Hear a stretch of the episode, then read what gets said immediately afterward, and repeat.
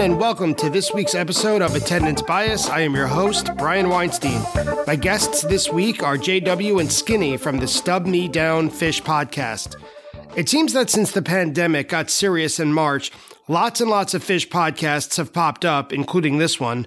One of the better ones that I heard is called Stub Me Down, in which our two guests today literally reach their hands into a big pile of ticket stubs, pull one out from their collection, and use it as a jumping off point to discuss that show, stories, music, and their friendship. I immediately thought that we were of a like mind and wanted to have them on attendance bias. JW and Skinny chose to discuss Phish's show from July 3rd, 2000 at the E Center in Camden.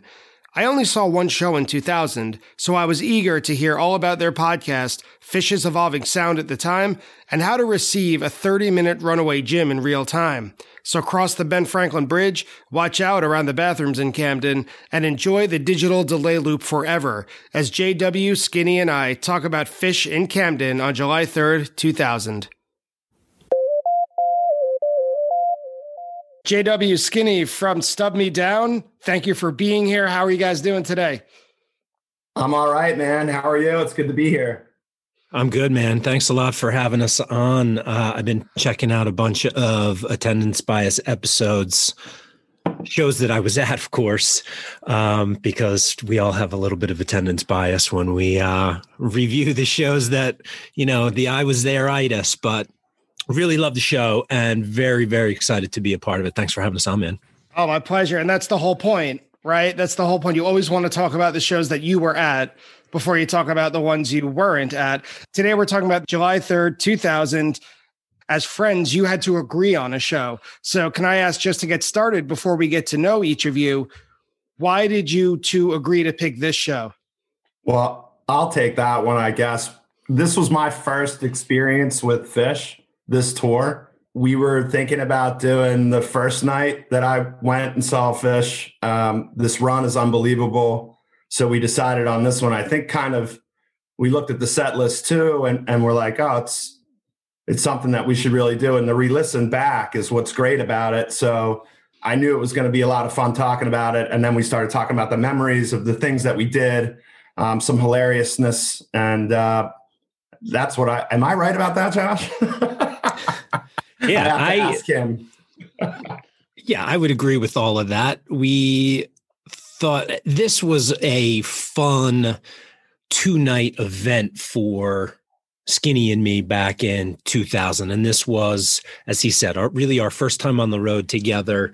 But this show, 7 3, is a little bit lesser known compared to the July 4th, 2000 show, which uh, a good, really all I think of the second set has been released through various official band releases.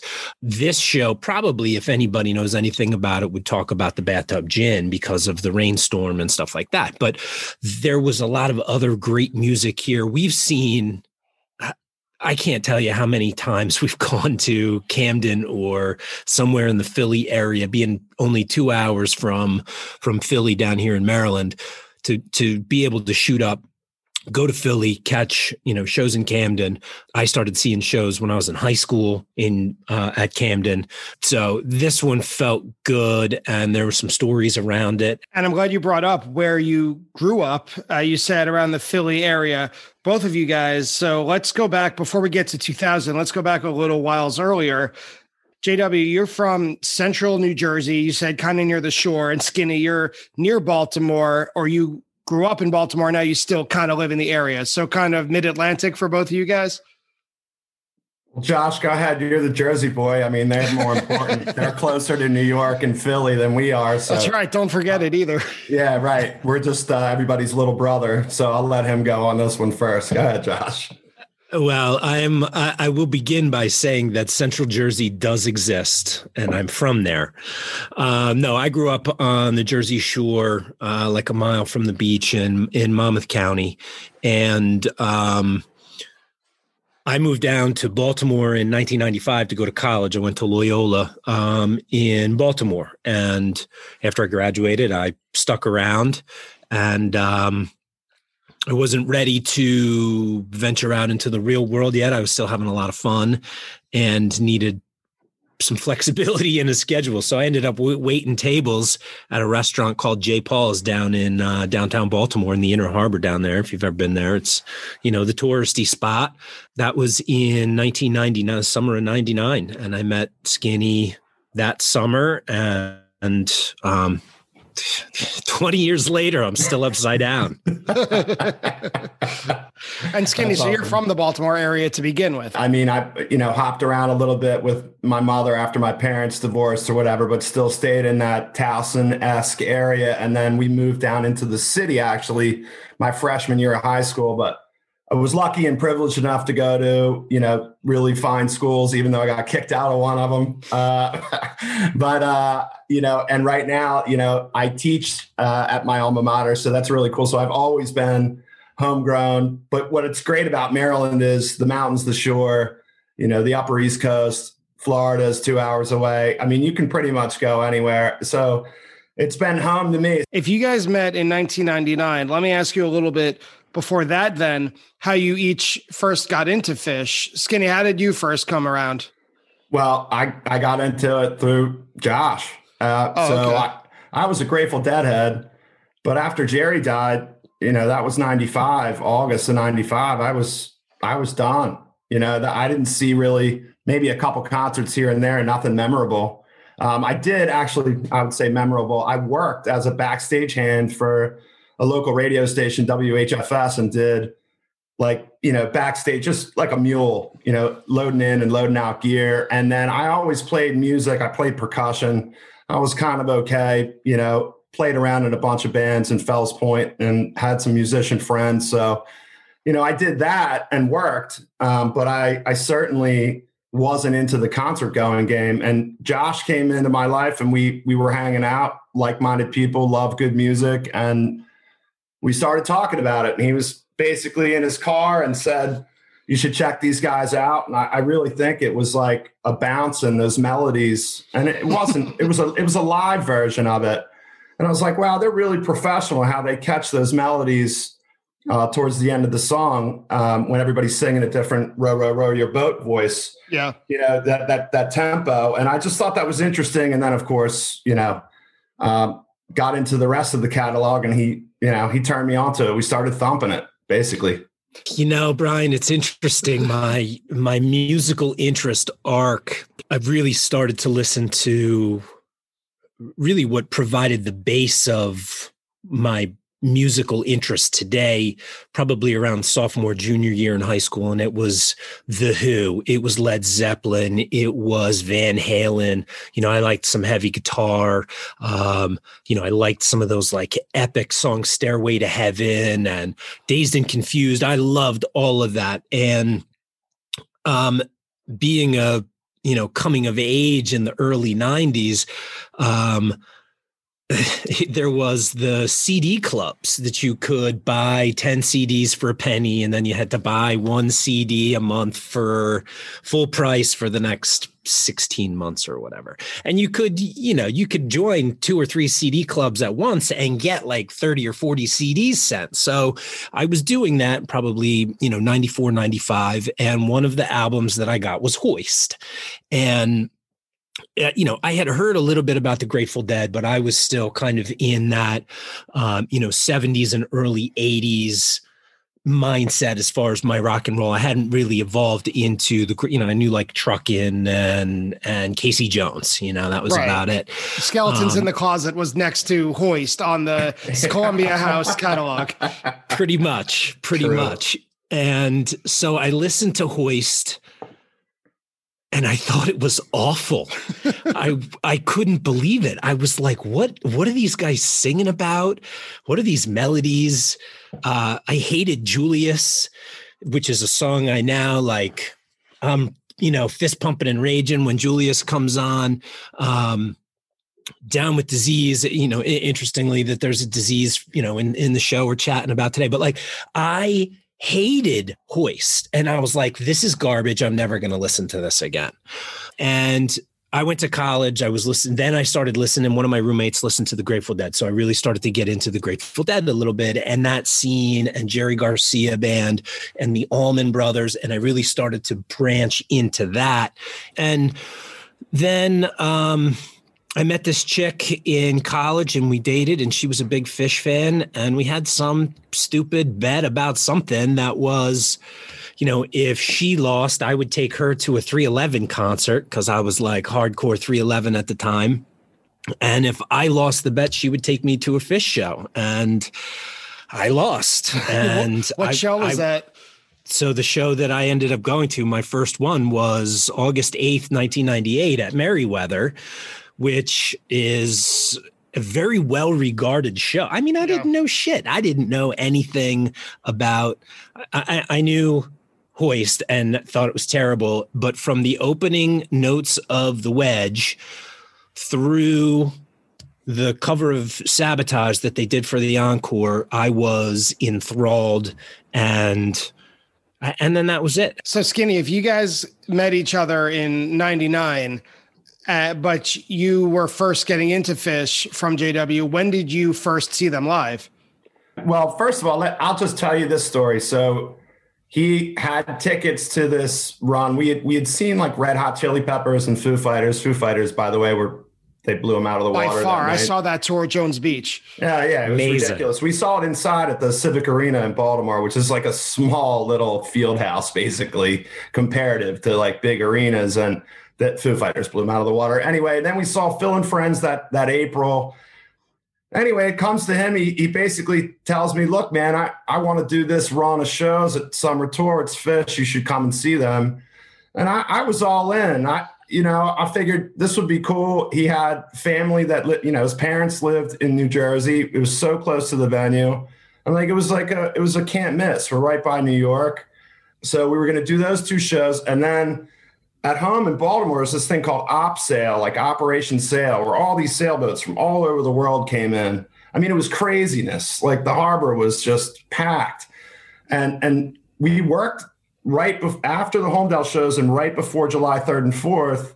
We worked and we made so much money to to be able to have a good time, and then you know, went up to Camden and like I said, well, I, I want to save that story, uh, you know, for where we stayed. But you know, we had places to stay. We, you know, we had um, to live, and so uh, I I was hooked immediately, not only by what I remembered about the Grateful Dead and going to that scene, but also, uh, you know, just that joy, but also the music.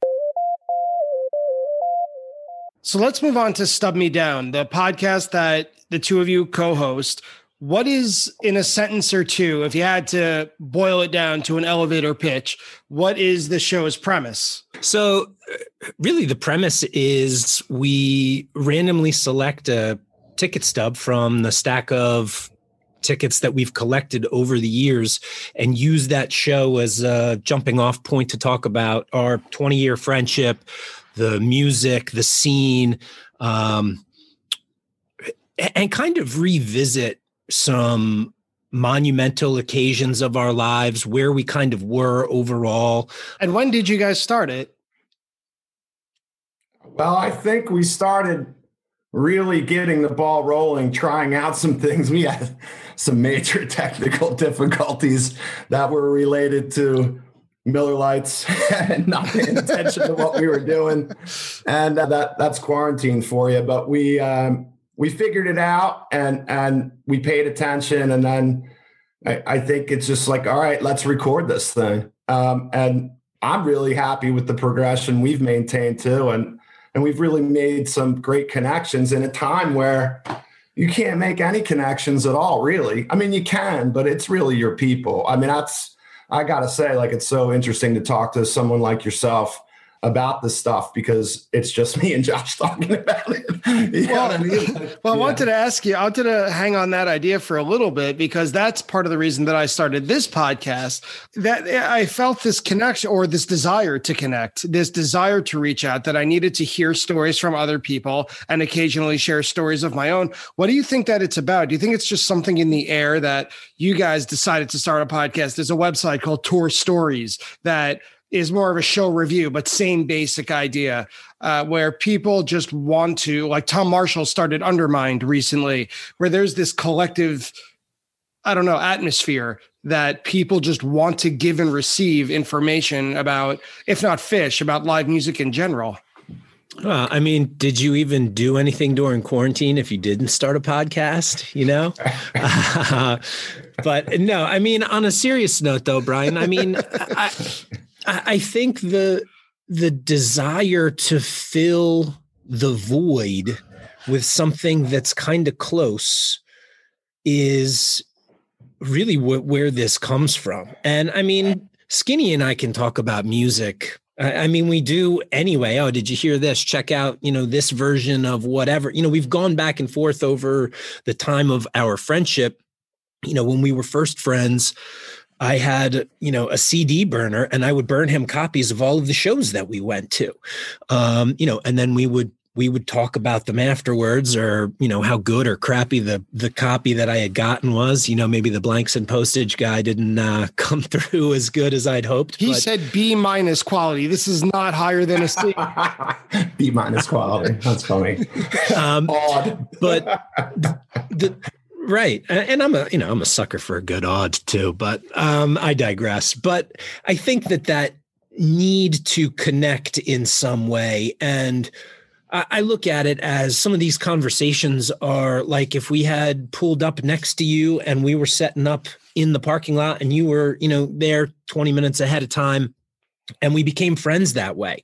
And, you know, or we ended up on the lawn next to each other and and you're having a lot of these same conversations. Um, but you know skinny and i also have a you know a little bit of a kind of a philosophical way that we want to look at some of this stuff too and and you know what does it really you know what does it mean to to you what does it mean to you as a, a person why have we spent years chasing jams and spending thousands of dollars to do it and um you know what what is it about this experience that is so addictive um, you know, like we talked about at the at the top, is Skinny's got a really good way of of putting it, um, you know, with the philosophical side.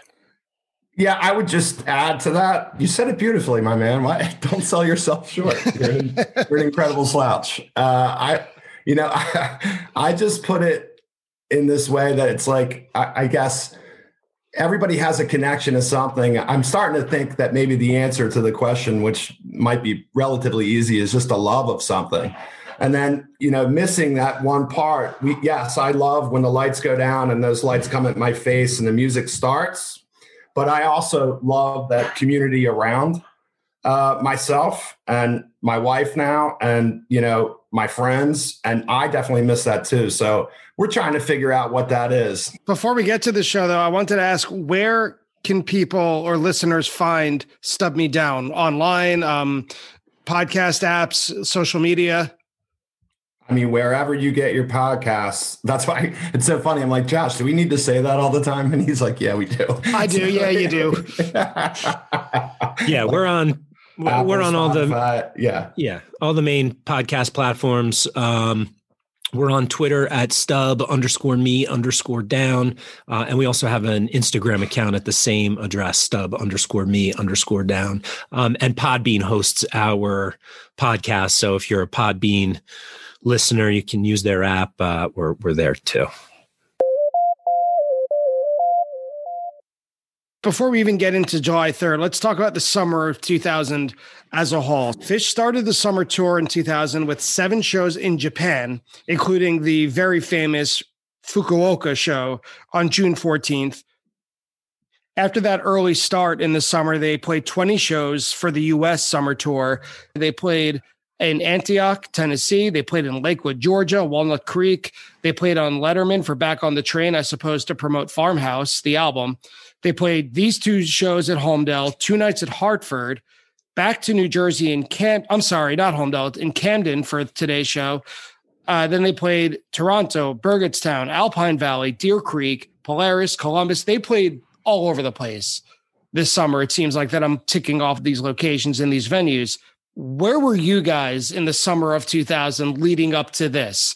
I was going on 30. I mean, I, I had a supplemental restaurant job like we talked about, and that's where I met J Dub. And then I had a, another job where I was working with uh, children with disabilities in Baltimore, like as a one to one. And then, you know, you slowly moved up the ladder a little bit before I figured out what I was really going to do, which then I still wound up in education. So I had free time on my hands too, because I just had to manipulate my schedule with the restaurant, who it happened that was a huge deadhead and was a really good friend of mine. I would get time off, but I would work really hard too, and on the busiest nights of the restaurant. So I, I had it pretty good. I wasn't wealthy by any stretch of the imagination, lived in the city and was kind of hitting the bricks all the time was my transportation. So that's where I was. It was I, I was still having a lot of fun though. And then of course I, I was I was in for 20 more years of that when I met Josh. And and uh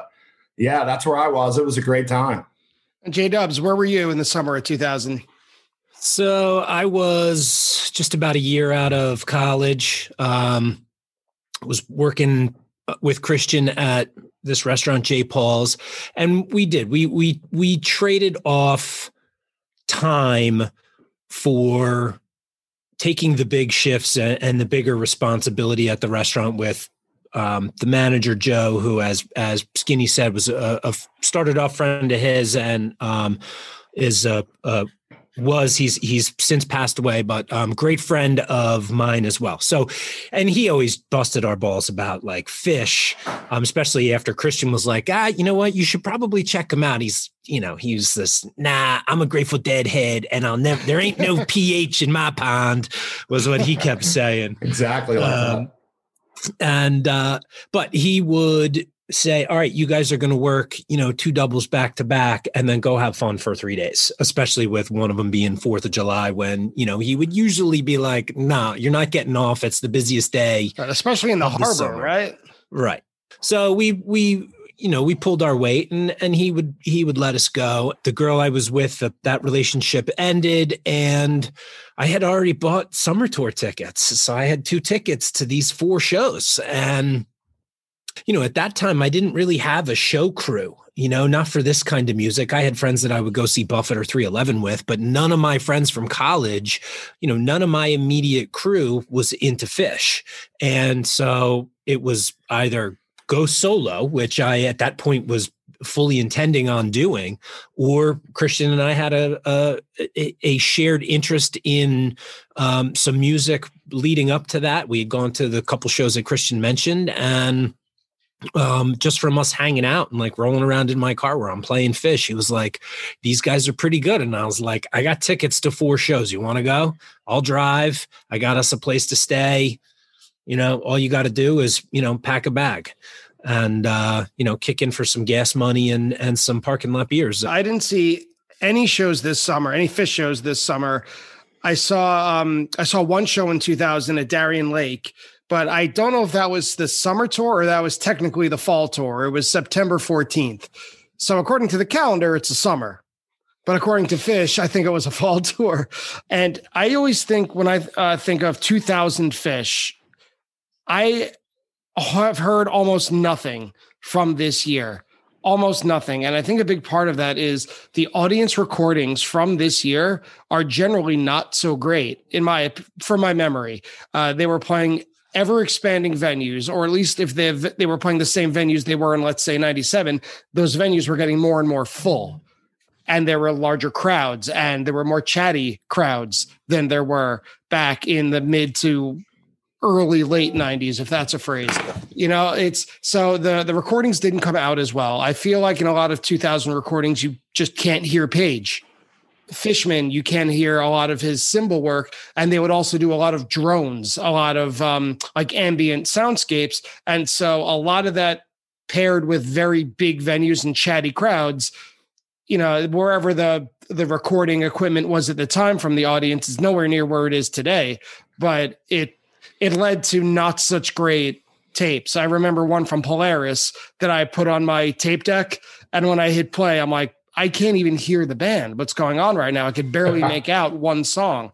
I, I mean, I would just say it was for those four shows that I saw in the summer. I thought about this today. I was like, I have to think of an analogy. It was like these ferocious summer crescendos, like these, the, the gin at Home Holmdel, they were, they were just driving it home. I, I thought everything was really good. I was hooked immediately. I've talked about that too, you know, on our show. I, I I knew it. I danced my ass off those shows. I knew I was definitely into it then. I'm a huge dancer. I don't know how good I look. I probably look like a funky chicken or something, but like six two white guy splayed out. Stop! Stop selling yourself short. You have a lot to offer.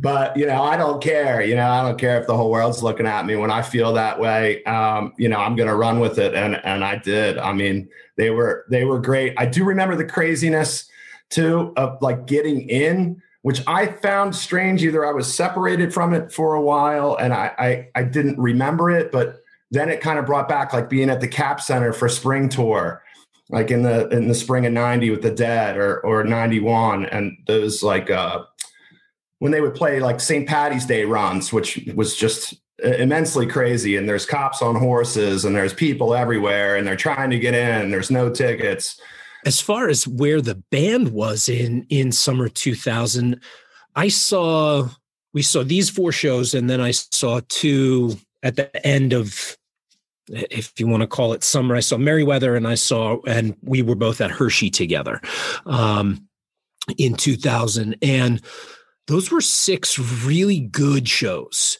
They were and of course, I have an attendance bias, but um, I objectively, the fact that a lot of what um, they played on the fourth has been released, um, I think speaks to the band's view of that. Um, that Hershey show, I think, is a, another kind of under the radar show that's really a very strong show, you know, and and same with the PNC shows. So I know that they had this high of Big Cypress, and there's bound to be a little bit of a letdown. I think, um, I think because of Big Cypress that had driven their popularity more in the summer of 2000. I remember that, like, man, there's a lot more people here than even last year because of Big Cypress and because they had done this monumental thing. And now there were a lot of other people that wanted to get on the bus too. So let's get right into this show. They open set one with Down with Disease. That and this this version, at least the first couple of minutes of it, I mean, this is in supersonic speed. This reminded me it could have been 1994. This is a really rocking Down with Disease. It's really thrilling. Like M- Machine Gun Trey makes a very early appearance in this show. That lawn at Camden when the band gets going and plays something like this especially the you know the first song of a two night run it is just a dance party. And the entire lawn was just ridiculously packed. Um both of these nights I re- I do remember you know and I'd been to some Camden shows pro- not for Phish but for other bands and I had never seen a crowd that big um at any pavilion type concert and everybody was just you know amped up. The disease is a really nice one you know almost 11 minutes to start mm-hmm. off um, and really was just a very consistent groove too. They they they came out swinging i think with that version. So like everybody is incredibly ecstatic on the lawn because that's like a heavy hitter coming out. It's like your number four hitter leading off who you know is just going to hit a home run and you know, we tell a joke because I think I hear disease now like at every show. so I can be very critical of it. I won't be about this one. This is a really good one. Yeah, it's it's really, really fast. And there's parts where around eight and a half minutes, Fishman, my favorite band is The Who, other than Phish, And it's he's Keith Moon. He's been replaced by Keith Moon for this incredible fill that dives right back into the coda.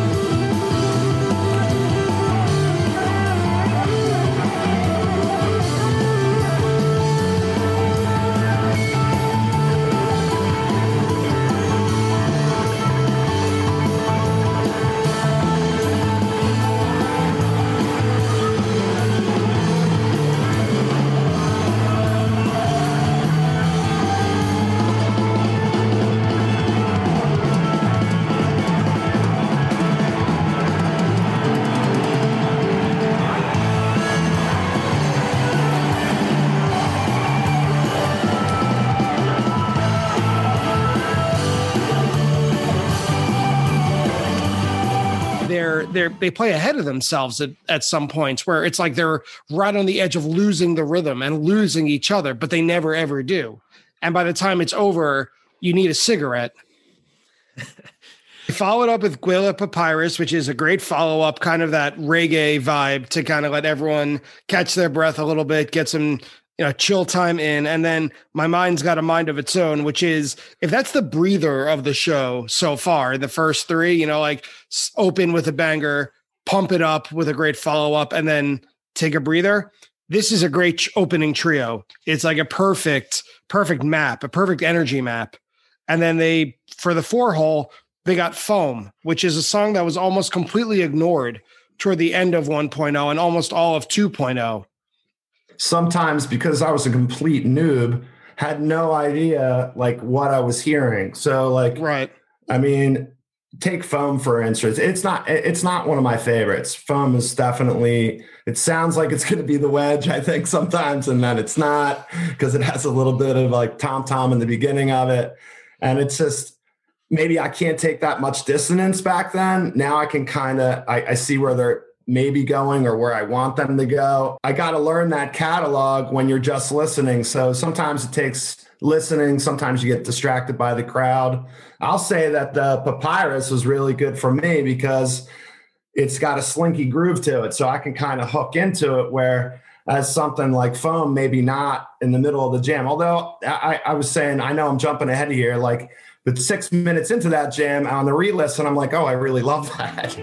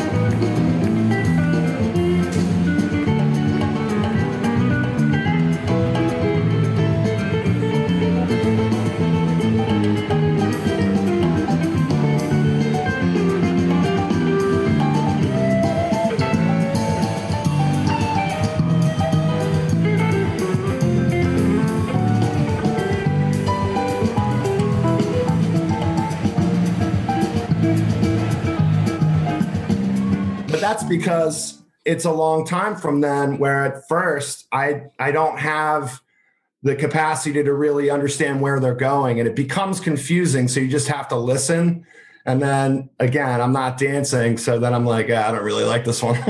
I just started to get into a song I heard the Ocean sing last year. Right. But to right. me that's still a new song. Right. Yeah. You know, I mean, they debuted it in 2004. I mean, we could think of probably, you know, a, a, list of 10 that we both talk about, Josh and I, that, you know, I don't, I don't really like it. But then I'm sure I'll find a version that I'm like, actually, that was really good. They play Guayula Papyrus. I just laugh because I always pronounce it wrong. And to this day, I, I think you never, just did. I just did. I always do. And I can tell you this, Brian, I've been keeping the set I'm a set book nerd, and you know, probably since '99, I started writing down songs, and I've got stacks and stacks of old set books. I have never, ever spelled that song correctly in my set book.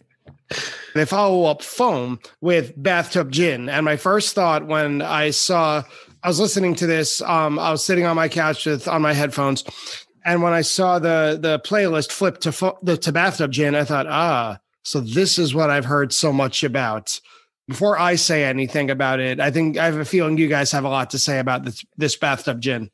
This bathtub gin to me is like I talked about this this concept of the band and the the audience being a circle. Well, take that circle and now add in this storm that comes up the river. Yeah, Phish.net right? so, mentions that there was a thunderstorm during it.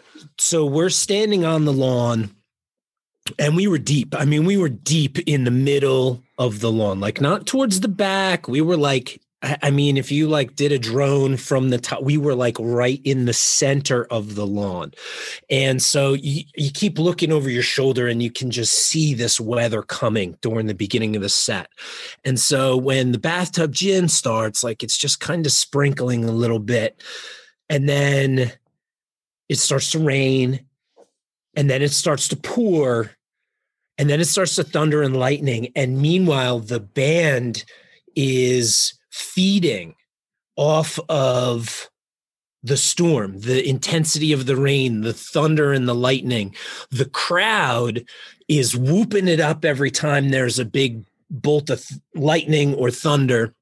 The band is feeling that, and it just becomes this whirlwind of energy that the band like takes and puts into the music and the the speed of the jam the tempo of the jam is totally matched to the storm. And that is the one thing that to this day you know i don't remember the you know the specifics about a lot of this show because it was you know that long ago but i remember that feeling and standing there in this torrential downpour the crowd ecstatic and the band taking all of it and turning it into the jam that was this bathtub jam.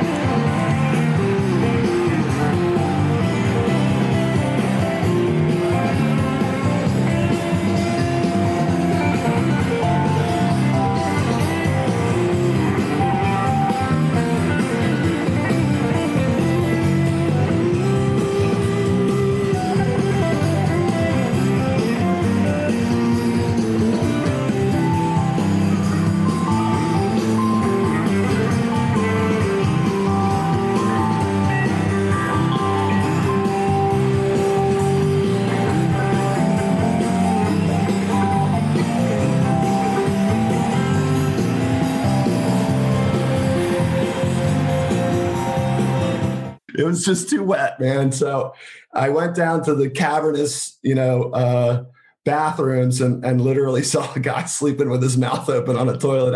I, am still to this day worried about that guy. Like I, I, hope if you're out there, brother, if that was you, man, yeah, okay. he doesn't need a vaccine for coronavirus. His immune system, if he's alive, he's got nothing to worry about. Yeah, he's it's, probably got 10 kids. but by the time the squall had been finished, like the band wound down this version, they brought it to a natural conclusion. It wasn't like they ripcorded out of the jam or anything like that. And, you know, even brought it back around to, you know, the traditional. Yeah, they returned um, it to the song. Yeah. And after Bathtub Gin, which was, I think, I think could be universally agreed as the highlight of the first set. I think musically, it sounds like experientially, that was the big peak of it. They follow that up with My Soul and Heavy Things, which to me just screams 2000 or 99 2000. Uh, they were both perfectly passable. And then toward the end of the set, we're already there. They played Fluffhead, which was one of the last times that it would be played until uh, 3.0 because they skipped it entirely for 2.0 and it kind of signals that the set is over, but it isn't because they followed that up with when the circus comes to town and they close it with Antelope with Tom Marshall. The end of this set was really very very good fluffhead to me this was only my second fluffhead I, I feel like it still has this no matter how many times you maybe have seen a fluffhead it still has this bust out feel to it, you know, be, because there have been, you know, these times where they didn't play it. And um, that feeling you can hear the crowd express, you know, pretty much every time they play it. And to to do that, then the circus comes to town and then Antelope I thought it was just a after the bathtub gin, it was super it, for me, it was gravy, but it was beautiful. I, I couldn't believe that those were the the last three songs. You know, Fluffhead Antelope that you know that's going to be pretty good to for a first set. So going into set two after Antelope, a really good Antelope closes set one. The first one is Runaway Jim. And when I was getting ready to listen to the song and take my notes as I do, I noticed the timing of this is 32 minutes. And I've listened to your podcast, Stub Me Down, a number of times. And you also, J Dubs, you messaged me when we were going back and forth about what show to pick for this appearance. You mentioned how you're such a huge fan of the Oswego Runaway Jim, which is, I don't know if it's a half hour, but it's roughly around the 30 20, minute mark. 24 minutes, 25 okay. minutes, I think. It was meaty. Yeah. I mean, uh, when you look at this particular version, um, and that and that runaway Jim from Oswego, I think seven eighteen ninety nine is. Mm-hmm. I mean, that's that's probably my. I haven't come across a version other than that one that um, you know, I would consider my absolute top. This one was a little bit different. I feel like it was kind of two different jams. There's the first part of it, and then they kind of drop it a little bit around the 15, 16 minute mark. Um, and they're kind of wandering around for a little bit. And there's almost a feeling like, uh, they might be done with this. They might be trying yeah. to figure out what to play. And then they decide, ah, fuck it, let's keep playing this. Yeah, and that happens keep... a couple times in this jam. That happens yeah. a few times. And I, I agree with you. I wrote at 1530 that Trey gets on his wah pedal and they're breaking down in a good way.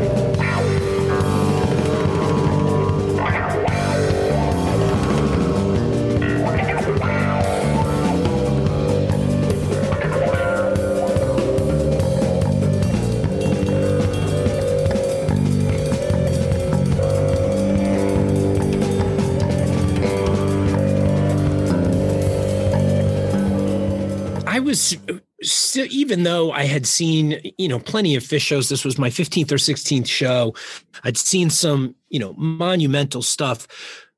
Wrapping your head around a 30 minute jam was still something that I was uh, always in awe of in, in, early years. And to be standing next to Christian, who's at his third show, um, this was by far the longest jam he had seen up to this point. And um, I don't remember specifically, but I do remember in general those first four shows. I spent a lot of time like hitting him on the arm and like going like, "Huh? Didn't I tell you? Didn't I tell you?"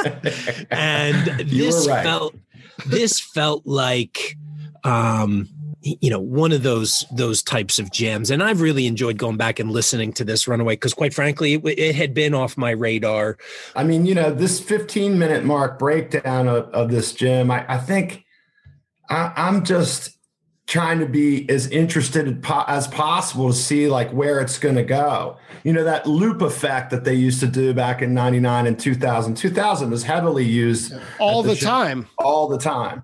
Love uh, it Love yeah, the loop. I love, love the, loop. loop. I like Trey the runs loop. the loop for like 15 minutes in this jam. Yeah. yeah. love it.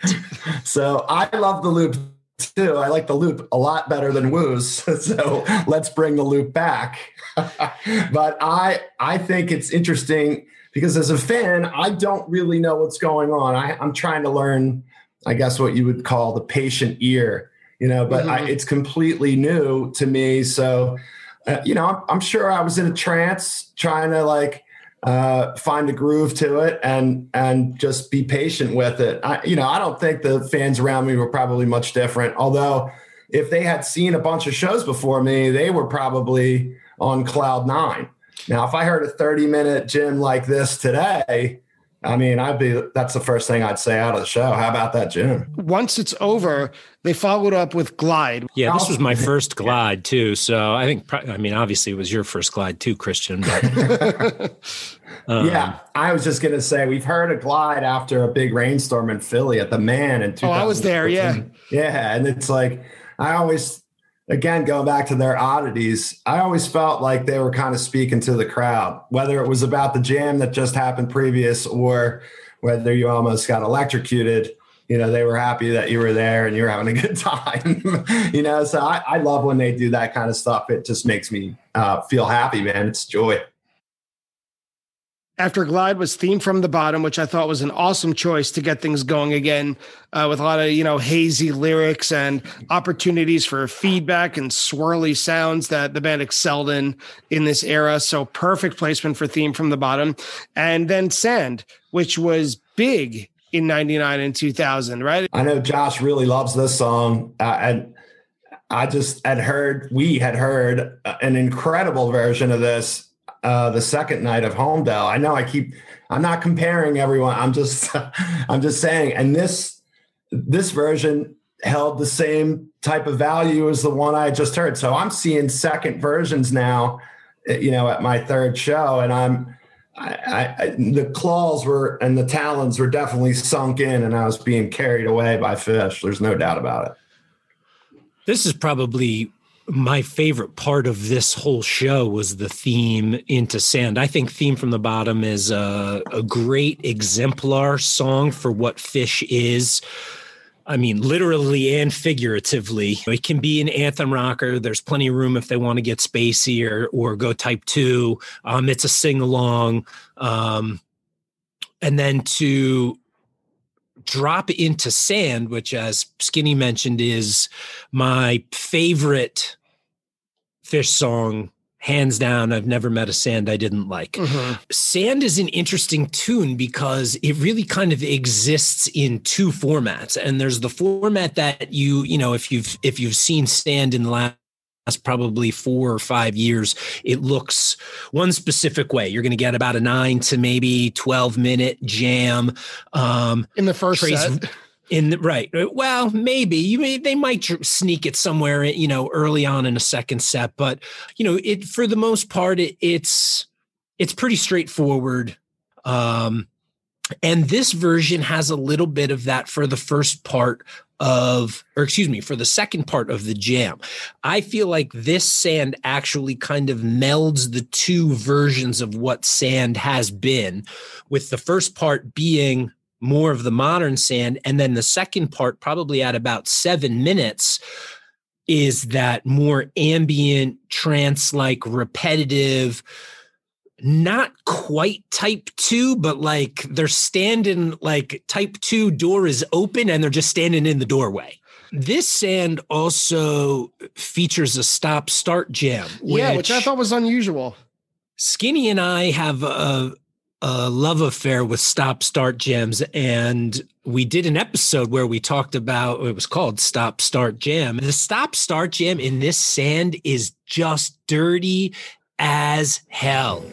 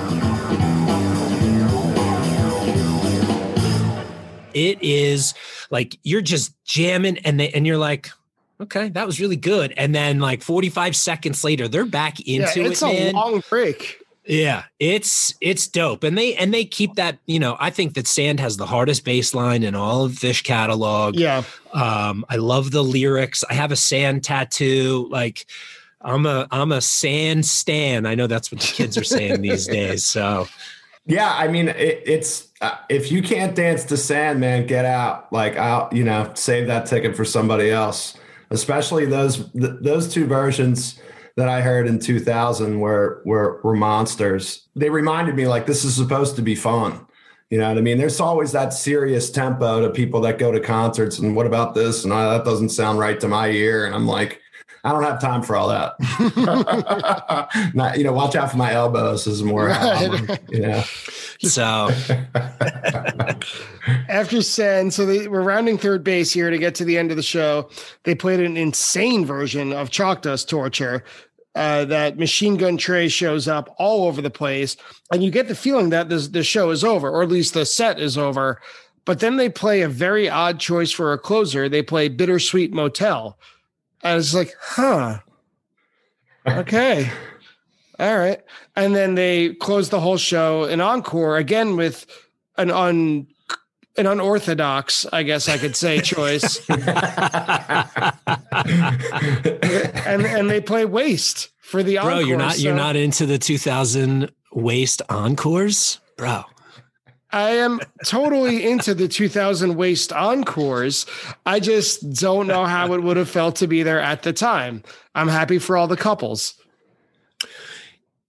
You want to go? Go ahead first, Skinny. Yeah. Well, we were kind of a couple, but that not that there's anything wrong with that. Now, I I would rather hear this in the middle of the set, and I, you you definitely could have ended with that chalk dust. I've seen them now.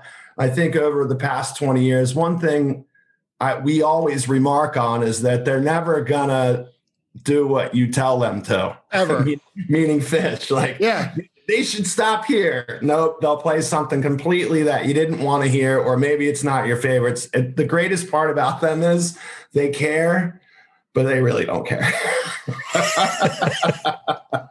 you know what I mean? Like, I hope I get this. And they're like, yeah, we do too, but we're not playing it tonight. If so. you can't please everybody, you got to please yourself, right? Yeah, exactly. And, and, and quite frankly, that again is another nuance or oddity that I love about them that they will never give you what you want, but what they give you is, is always amazing to me anyway.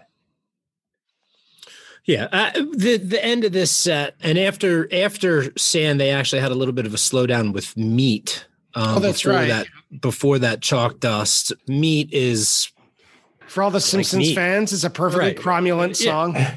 I, I like Meat, but it was you know it was a nice breather, and then Chalk Dust is Chalk Dust is the Phish tune that I've seen the most, and I'll never get old. I'll never. It'll never get old for me. It's a rocker, um, and I love that about their.